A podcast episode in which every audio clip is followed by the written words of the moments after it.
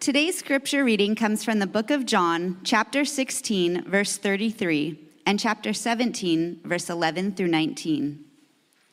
I have said these things to you, that in me you may have peace. In the world you will have tribulation, but take heart, I have overcome the world. And I am no longer in the world, but they are in the world, and I am coming to you. Holy Father, keep them in your name which you have given me, that they may be one, even as we are one. While I was with them, I kept them in your name, which you have given me. I have guarded them, and not one of them has been lost, except the son of destruction, that the scripture might be fulfilled. But now I am coming to you, and these things I speak in the world, that they may have my joy fulfilled in themselves. And I have given them your word, and the world has hated them because they are not of the world, just as I am not of the world. I do not ask that you take them out of the world, but that you keep them from the evil one. They are not of the world, just as I am not of the world. Sanctify them in the truth. Your word is truth. As you sent me into the world, so I have sent them into the world. And for their sake I consecrate myself that they also may be sanctified in truth. The word of the Lord. Thank you, Lori, for reading that. For the season of Lent, we are in a teaching series on the longest recorded prayer of Jesus in the Bible. It's found in John 17, and we just read a selection from that chapter just now. Jesus, in that chapter, is praying out loud for his disciples to hear. He's praying knowing that this would be the last time that they would be together for any significant time before he goes to his death and his crucifixion. So, in this prayer, it's very clear he knows this is the last time.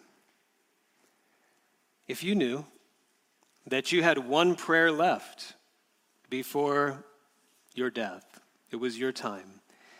One prayer to pray for and over the people that meant the most to you, that mean the most to you, the ones that you love, your prayer would contain your deepest heart. It would contain your highest priorities for them, would it not? You probably would not be praying for them to have their f- favorite breakfast item the next day or to find a good parking spot when they go out the next day. It would have your deepest heart. Would have your highest priorities for them as people, wouldn't it? That's what we have here.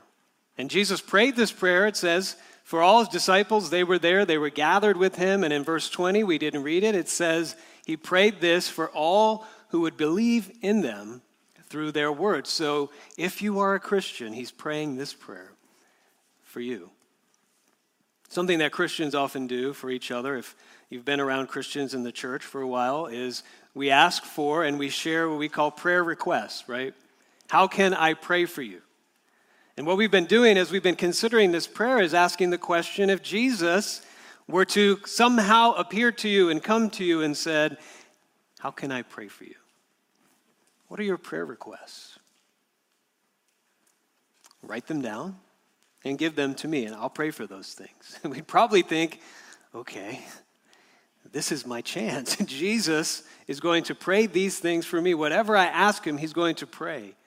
So here's my chance to really let him know what I want. What would be on your list of prayer requests? And how does it compare? We've been asking this to what Jesus actually did pray for you here. How many of you would have something like this that's in this prayer? Jesus, here's my prayer request. Pray that I would be one, unified and connected with all those who follow you. And pray that I would be sanctified, that I would be holy. That when I need to be different and set apart from how the world lives and thinks, that that would be something that I can do. Pray not that I would be taken out of the world and its troubles and its difficulties, but please pray this that I would be sent into the world to serve it, to love it like you did. Did anybody have that on their prayer request list? You might be thinking, well, I was just going to ask for maybe a better job or a promotion Maybe I was just going to ask for a little more financial security. Or can I just have a little more sleep? Can my kids sleep through the night? Or a little less anxiety? During our time throughout this series, I'm asking us to consider the difference between the prayer that we would want and the prayer that we need. The prayer that Jesus actually did pray for us. Our focus this morning will be on what Jesus prays that we would have in the world. It's found in verse 13, if you would look at that again with me. Jesus says that in the world, these things he is speaking in the world, that they may have my joy fulfilled in themselves. I'm going to be talking about joy. Two weeks ago, we looked at what Jesus clearly prayed here that he said, This is not what I'm praying, God. It was his anti prayer request, that you take them out of the world. In verse 15, he says, He prayed, I am not praying. I am not asking that you take them out of the world.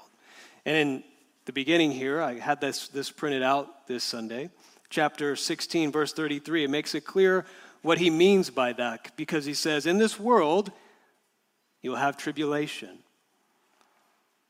Tribulation is a combination of trouble and suffering. So, in this world, you will have tribulation. I'm not praying you be taken out of all the trouble and the suffering and the brokenness and the sin and the evil of this world. He doesn't pray that we be taken out of all of that in the world. But at the same time, he prays that we would have joy in the world. So, this is the counterpoint message to what I shared a couple weeks ago. In this world, we will have trouble, we will have suffering, but Jesus also is praying that we would have joy in the midst of all of that. Joy has not really been a topic that has come up a lot these days. I don't know if it's a topic that you've heard people talk about. If you've heard a lot of people say, How are you doing? I'm doing great. I'm joyful.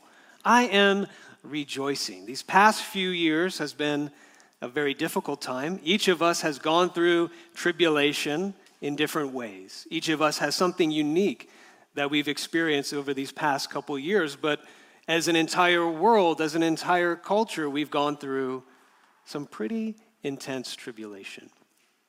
So, how can we talk about joy when there's a pandemic?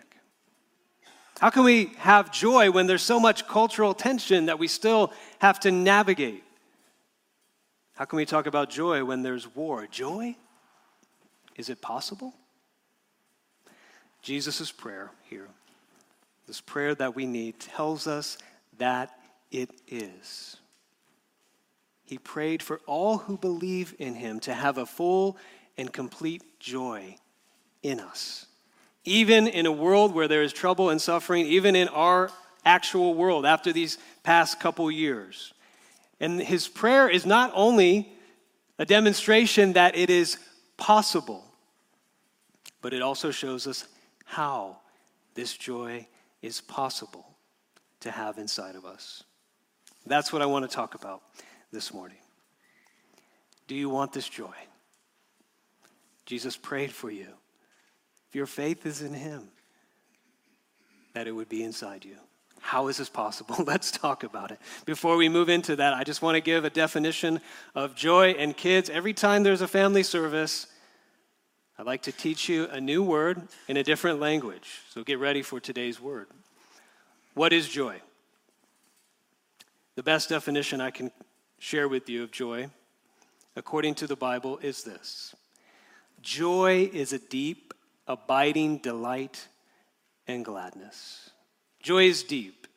I think we all would kind of intuit that. We would kind of all agree. Joy is different than maybe just a shallow happiness. It's deep down, it's not just on the surface. And it remains, even though things around us change, it abides. And it's more than just a happy go lucky kind of a thing, it is a gladness, it is a delight. This is the kind of joy Jesus says can be inside of us, that he prays would be inside of us. The word for joy in the Greek, here it is, is kara. I think I'm pronouncing that right. Kara. kind of. So if you know somebody named Kara or Kara, they're named after this word, joy. So remember that word. I'm going to ask you later. To get this joy inside of us, first, we need to understand the significance of joy. It's my first point. And what I mean by the significance of joy is this What is the significance of joy to God? How important is joy? Deep, abiding delight and gladness. How important is that to the God of the universe? How important is joy to Jesus Christ, God and man? For Him first. How important and significant is the joy that Jesus has? Is it just kind of a side thing that he has, or is it something extremely significant to the God of the universe and to Jesus Christ? How do you think about that? Is joy essential to Jesus for himself, such that he has to have it? And how significant is it to Jesus that we have joy? This is, so, this is so important. The more that I spent time with this passage, I thought, this is so important. The way that you answer those questions, whether you've been a Christian for a long time, you studied the Bible a lot, you have your theology intact, whether you are somebody who is exploring Jesus and wondering, what is he all about? This sets the trajectory one way or the other in terms of how you think about God. Who is Jesus? What does it mean to follow Jesus Christ. Here's another way to put it. According to the Bible, taking into account all the proper theology and interpretation and all that stuff, is joy a nice to have or is joy a must have? Right? For God first, is it a must have for God or is it nice to have? And then for us. When you're making a big purchase, I don't know, a computer, a PC, some of you guys are wanting to get a PC so you can do your gaming and that kind of thing. If you're looking at a car, a major purchase, a home. If you're dating somebody, you're looking for a spouse, you have a list, right? Even if it's in your mind, nice to have and must have. These are the things I, these are my non negotiables. The other things, okay, that's nice if it's there. Look at verse 13 again. These things, Jesus says, I speak in the world. I'm saying this prayer. I'm saying this last final discourse with you, my disciples, in the world, that they may have my joy fulfilled in themselves. Earlier, a few chapters earlier, in chapter 15, Jesus also spoke about joy. He said, These things, chapter 15, verse 11, I have spoken to you, parallel passage to what we just read, that my joy may be in you, and that your joy may be full it's easy to miss at first. What these verses are saying about Jesus when he says, My joy.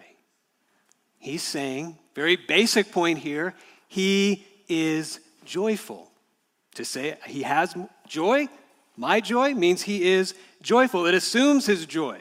Joy is a must have for Jesus, not in the sense that he doesn't have it and he has to keep finding ways to get that joy. Joy is a must have for Jesus because it is a part of his being, it's a part of his character to be joyful. Joy is something Jesus has. He says, It's my joy. Now let's dig into this. Is Jesus' joy, if that's true, is it like a little smirk? Hmm, joyful. Is it like a little chuckle? Ah, that's nice. Joyful. Or is his joy so great and so full and so complete that it fills him, that it fills heaven, that he has enough joy to fill every single human heart until it is absolutely full and complete with joy that never stops? Jesus says here that it's the latter. His joy is enough to fill up every person who believes in him to the rim with joy to the rim with a deep and abiding delight and gladness. That's not possible if you just have a little bit of joy over here. That's only possible if you have enough joy to keep filling up, that it never stops, that it's overflowing in you, and you can fill up every single heart with that kind of joy. Think of your favorite beverage. Dr. Pepper. There's a Dr. Pepper one over there. I know. I know that kid. He's my kid. Or coffee, or Arnold Palmer, whatever your favorite beverage is. Every time, if you have that beverage, you're sipping it, and every time you take a sip, it's still full to the brim. It's never running out. You get to drink it all that you want. A few years ago, we were in Atlanta as a family. We visited the Coke factory. If you like soda, this is this is your greatest joy to be in the Atlanta Coke factory. You go into the fountain and you drink all you want, and it never runs out, and you can drink soda forever and ever and ever. Amen. If that is your joy, then that is a joy factory. Jesus says in verse 13, You will be fulfilled. The word there, it's probably better translated complete. Your joy will be complete. You will be filled up with joy. For that to be possible, Jesus must have a lot of joy. According to Christianity, the answer to these questions who is the most joyful person in the universe? Who is the most joyful person? Whoever walked this earth, whoever lived, this prayer tells us the answer to the first question is God the Father, the Son, and the Holy Spirit, the most joyful person in all the universe is the God who created all things. The most joyful human to ever walk the face of the earth is Jesus Christ. Who else has enough joy to make every single human heart full and complete with joy. Let me, let me just ask all of you, and kids, if you're tracking with me, let me ask you is this your view of God? That He is that joyful and full of joy. Christians, is this your true theology of Jesus? I don't have it all printed here, but in verses uh, 20 through 26, Jesus describes, we'll get there later in the sermon series, he describes where he, he, is returning. He's returning back to the Father, back to the love that he had with the Father before the world ever existed. And he's saying, What I long for is to take all those who believe in me along with me into this love, delight, and joy. There's a quote in your bulletin. It's, I think, um, one of the first ones there at the beginning. It's from John Starke. You can look in your bulletin. We don't have it on the slide again. But in this quote, in a book I'm reading by John Starke on prayer, he says this, and he's commenting on this passage. Jesus is pulling back the curtain here in this prayer from eternity past to reveal that the Father and the Son never experienced loss or lack, only delight and fullness in one another. The Father, the Son, and the Holy Spirit have only been in complete fullness of joy and glory. Can you imagine? Just eternity and joy between them. And Jesus prays that we, his followers, would be brought into that delight. This prayer, where we have Jesus' Jesus' deepest heart, Jesus' deepest priorities for us, shows us that the deepest heart of Jesus for us is to fill us with joy. So, for Jesus, joy is not a nice to have, it is a must have for us. If this prayer does represent Jesus' deepest heart and priorities for us. What a misconception so many of us have about Jesus and what his purpose and intent is for us. I was convicted, and maybe you might be slightly convicted considering this this morning how I have vastly underestimated and never grasped the significance of joy when God says, Be holy as I am holy. We take that seriously. But God is just as serious when He commands us to be joyful as He is joyful. I have to share this. Something I was reading this week is a book called Orthodoxy by G.K. Chesterton. It's his presentation of the Christian faith. And in that book, at the very, very end, his conclusion is this He is presenting the truth of Christianity and contrasting it to secularism, a world without God. And he concludes with a section that addresses the idea that Christianity takes all the joy out of life, doesn't it? With all the rules and the things you have to do and all of that. All the secular people, they get to have all the fun, right? Here's what he says He says, secular joy is confined to the little things of life, a corner of life. But for the Christian, joy is the biggest thing in life.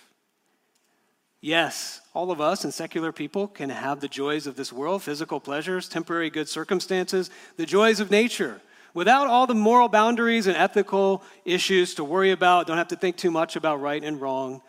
There you go. But the biggest things, the reality of the universe, the meaning of life, the inevitability of death, are joyless, dark mysteries, and empty voids. To the secular person, Chesterton says, worldly joy is a little distraction from living in a big world of emptiness and meaninglessness. But for the Christian, the suffering of the world is just a short chapter in the story of eternal joy. The difference is this sorry to use another beverage analogy, but this is the one that came to mind. You have a cup, this cup is full of salt water. And if you have a cup of salt water, if you've ever had a sip of salt water or had to gurgle it, not very good tasting, but say, hey, let me help you out. I'm going to put a grain of sugar in that salt water. Now taste it. Okay, still horrible. It's still salt water. Chesterton is saying that's like joy in a meaningless universe without the God of joy. But for the Christian, it's the other way around. We have our great beverage, we have our sweet tea and Dr. Pepper. Oh, I'm going to ruin that for you. I'm going to put a little grain of salt in that beverage. Taste it. Can you taste that salt? No. To the Christian, even our suffering and pain is just a grain of salt in the ocean of infinite and eternal joy. That is the Christian theology of joy. That is the significance of joy according to the Bible. We could go on and on about that, but I have to move on to my second point. Once we understand that, and begin to grasp the significance of joy to Jesus, we're ready now to hear what he says about the surprises of joy. The joy that Jesus has and wants to fill us with is not the kind of joy that we would expect or seek. Maybe shocking is a better word than surprise. When we say, like, that's a shocker, if you're following March Madness and there's a shocking upset, we say that's a shock, that's a surprise. It's a shocking upset because it's not supposed to happen. The joy that Jesus is talking about is a not supposed to happen kind of joy. Most of us look at it and go, Joy doesn't happen like that. Look at the language of Jesus' prayer. He says, True joy is a joy that we can have in the world. Verse 11, verse 13, he's talking about life in the world. But in verses 14 and 16, he says it's not of the world. The world, we can loosely understand what Jesus means by that word with the word culture, a system of life that we build with its desires and thoughts and ideas. To follow Jesus, then, is not to be at, fully at home or fully fit in into any of the values, desires, and ideas of any culture in the world. And this applies to joy. Here's where I'm going with this. There are two especially surprising and shocking things about joy in Jesus' prayer, especially for those of us who live in Western American, Southern Californian culture. It is a joy not of this world. How so? First, I think we have a slide on this. Is a joy in tribulation. If you trace the phrase in the world, you can do this with me. You can underline. Kids, you can underline with me 1633 there at the top of the passage. It says, In the world, underline it, we will have tribulation. Go down to verse 11, chapter 15. Jesus says, I am no longer in the world, underline it, but they are in the world, underline it, I'm coming to you. He picks up that same thought again in his prayer in verse 13. Look at verse 13. Now I'm coming to you, and I speak these things in the world, underline it, that they may have my joy fulfilled in themselves. But the joy that Jesus is talking about here is not a future joy, it is now in the world where we also will have tribulation. and trouble and suffering. And that, for many of us, is the surprise and the shock. Because if we were all to think right now, what would give me a deep and abiding delight and gladness? What would do that for you? What would give you a deep and abiding delight and gladness right now? Just close your eyes and picture it. For me, what I picture is being in Kauai in a little ocean view room with sun and waves, and that's, that's it. Deep and abiding gladness. Now, I don't know what you pictured, but I'm 100% sure, 99.9% sure, we all have something in common in what we pictured. It's this you pictured a situation that has no trouble, you pictured a situation that has no suffering in it and does not require of you any courage or risk to enter into those things. No one's joy and fantasy dream includes those things. But Jesus' prayer for our joy, it does. And that's a surprise. We need to all hear this. After so much tribulation these past few years, we've all felt it differently.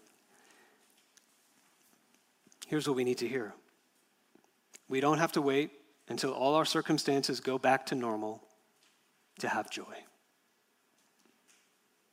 This is a challenge, and this is a comfort. We don't have to wait till everything is good in the world for us to have joy. It's a challenge because Jesus says, don't close yourself off to that kind of joy. To say, I refuse to be joyful unless everything circumstantially around me is good in the way that I want it to be. It's a challenge, but it's also a comfort. Joy is possible even in the midst of trouble. That's the first surprise of joy. There's another one here. Second slide there. Surprise two joy in keeping commandments. A few chapters before this prayer, in John 15, in his last teaching before his prayer, Jesus describes the joy he wants to fill us with. It's in John 15. Listen, he says this As the Father has loved me, so I have loved you. Abide in my love. And we're like, That's good. I like that. If you keep my commandments, hold on, commandments, you will abide in my love, just as I have kept my Father's commandments and abide in his love. These things I have spoken to you, that my joy may be in you, and that your joy may be full. Almost identical to what he's praying here in chapter 17. Did you hear the surprise? If you keep my commandments, you abide in my love. Like me, Jesus says, I keep my Father's commandments. I abide in his love. I'm saying this to you. Saying what? Keep these commandments. Why? So that my joy would be in you and your joy may be made full. How many of us, when we think of abiding sense of delight and gladness, think, give me some commandments? Just tell me the commands, and then I will be joyful. I don't think that way. Give me commands I didn't choose. Give me commands I don't like. Give me commands that are very hard to follow. Joy? Jesus says yes. But aren't the commandment keeping type of people the serious and somber ones? It's the breaking commandment people who are the happy and joyful ones, right? No, Jesus says. In fact, one of my commands, he says, is to rejoice. We need to hear this. The current view in our culture on joy is this the only way to be joyful is if we get to write our own commandments for ourselves and no one else gets to tell me what to do. Only then will I be joyful. And what Jesus says is a shock to this. How can it be? Joy in commandments. And so that is a challenge for us. It's not in the commandments we make for ourselves, it's in the commandments that have been given to us where joy is found. Two shockers.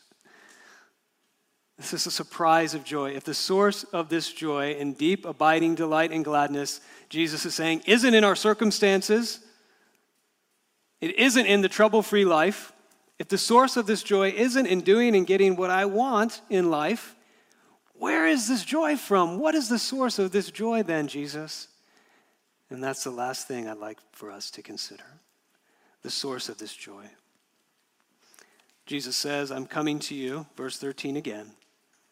I speak these things in the world so that they may have my joy completed in them. And again, in the passage that we just read in John 15, these things I'm speaking to you, that my joy may be in you and that your joy may be made full. Jesus is not praying just for joy in general, to be in us and to fill us. He's praying for my joy. He says, My joy that may be in us and fill us. So, the source of our joy, according to Christianity, is the joy of Jesus himself. That's the source. But what does that mean? What does that mean? This prayer shows us Jesus' joy has two main parts. Number one, part one, he has joy in the Father. We've talked about this in the first point a deep and abiding delight in gladness, in the love of the Father, in giving him glory, in receiving glory from him, in doing what pleases him, in hearing the Father say to him what he's always said from eternity past You are my Son. In you I am well pleased. I delight in you. I'm so glad in you. I am joyful in you part one of Jesus' joy is very clear in this prayer. Jesus says, Father, glorify me in your presence before the world existed. Bring me back to that. You have given me glory because you love me. Before the world's foundation, Jesus' joy is joy in his Father, in giving that joy to his Father and receiving it. But there's a part two. Part one is his joy in the Father. Part two is his joy in bringing us into that joy. Jesus' joy is when we experience what he has experienced for all eternity. That the Father has a deep, abiding delight and gladness over us. His joy is when that joy fills us up to the very brim in our souls. You know, when you truly enjoy something, whatever it is that is your delight and your joy, favorite food, your favorite team, song, or movie, whatever it is. Uh, yesterday at our brunch, our church hike and brunch, if you weren't there, you missed it. It was the most amazing brunch ever cooked, ever, I think. I can say that. Thank you to Liz. And we were all there enjoying it and we were eating it. And we could have just been by ourselves, and Liz could have hand delivered this incredible lunch to one of us by ourselves eating it. That's good. That's good stuff. Joy. But what can make your joy even greater. If you're enjoying the greatest brunch ever, the only thing that can enlarge that joy is when you're sharing it with others and bringing others in and saying, Did you taste the chilaquiles? Taste it. It's so good. Did you taste the crepes? It's so good. I'm making you hungry, right? This is sharing in the joy. That's what Jesus is saying is true of his joy. The only thing that can make it better, the only thing that can enlarge it, is when he's bringing us into it. And this is the very heart of the gospel, the very heart of Christianity. It may not be obvious to you at first, but part two of this joy is very clear in this prayer. The whole reason Jesus is praying this prayer is because of part two of his joy, that we would be brought into it. He says, I've come into the world, Father, I'm coming back to you, but why did Jesus leave his joy in the first place? Why is he in the world? Why is he praying this prayer about to die? In a death he's chosen. He knows it's coming. Why go to the cross to bear our sins? To in the language of the Bible, in the language of the Bible, become a curse for us, to become sin for us. The one place where the joy of Jesus would be broken, blocked, disrupted. Why would he go there? The gospel is so that all who believe in Jesus would have his joy. Hebrews 12:2 we already read it in, earlier in the service. Why did Jesus go to the cross? How did he overcome the world? As he says in chapter 16 verse 33. How did he enter into the darkness and the blackness and the emptiness of the joy that was his delight, his gladness for all eternity. How did he do it? Why did he do it? For the joy set before him. he endured the cross, despising the shame, and sat down at the right hand of the throne of God. For the joy set before him, what was the joy set before him? The only way, Jesus said, that I can do this is because I know that on the other side, I will bring others into my joy. And it is my joy to give everything for them. It is my joy even to give up the thing that is the most important thing that I've had for all of eternity. I will give it up. I will let it be blocked, disrupted. I will be emptied of that joy because I know on the other side they will be brought in. Friends, that is what Jesus has done for us. Final thought. There are only two things in this prayer that Jesus prays would be in us, inside of us. What does Jesus want to be in us, in our souls and in our hearts? He says one is love. And we're probably familiar with that. We say, okay, that's later in verse 26. Jesus says, May the love that I have that we have, Father, may it be in them. We say we get it. We understand that's what Christianity is all about. But the other is joy. If I asked you, does God love you? Does He want His love to be in you? I think we'd all say, at least mentally, yes. But if I said to you, does God rejoice over you?